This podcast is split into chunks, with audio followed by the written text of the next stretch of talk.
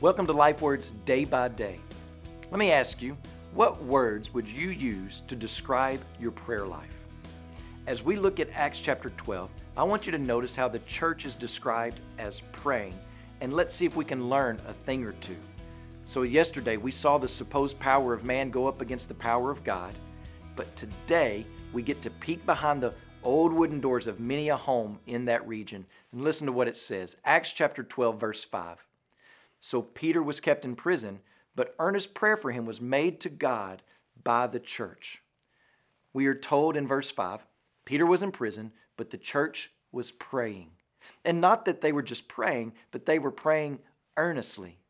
So here you have these two communities the world and the church. One is exercising its power and strength in human form, the other is exercising its power and strength in the spiritual world by getting on their knees. They were praying earnestly, fervently. Luke uses the same word to describe Jesus' agony in the Garden of Gethsemane on the eve of his crucifixion. I think Luke knew a thing or two about powerful, effective prayer. He tells us here that the church was praying earnestly. And in his gospel, he gives us another word that clues us into a key to prayer. In Luke chapter 11, Luke has just relayed the story of how the disciples asked Jesus to teach them how to pray. And Jesus obliged them by letting them know the items, the prayer concerns that touch Jesus' heart, that we should pray with a proper perspective about our Father and His holiness, with His purpose, that we should pray for provision and personal confession and for protection. And then Jesus tells them a story related to prayer. Here's this guy who has an unexpected friend show up at his door. And it was customary to serve bread to your guest as a gesture of hospitality, but the host was not prepared.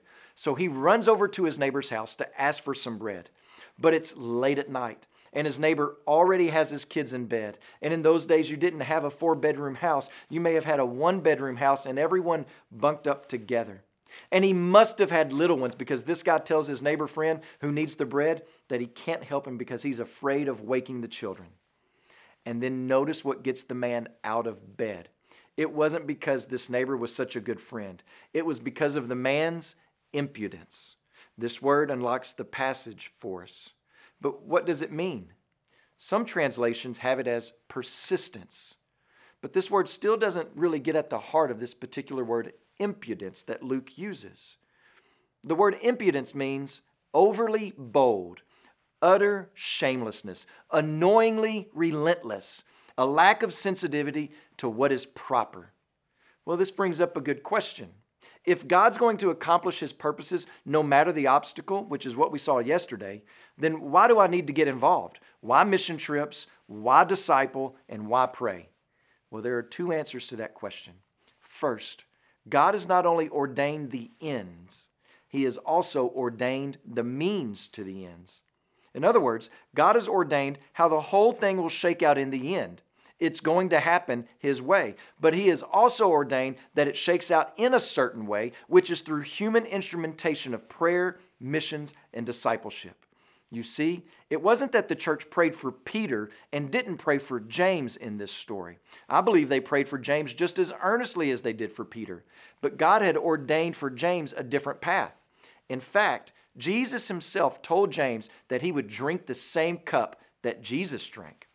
And history tells us that James and his testimony right before he was executed was so powerful and so great that a Roman soldier converted to Christianity right there.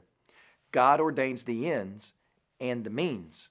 The second answer to the question, and the one you're probably more interested in, is that a person's joy is more full when we are living in the means. So live in the means of prayer day by day. And when you pray today, please pray for Matthew Prather, his wife Amy, and their boys Ethan and Jonas. Those are our church planters in Midlothian, Texas. Also, remember the Dangme Life Word broadcast in the target area of Ghana.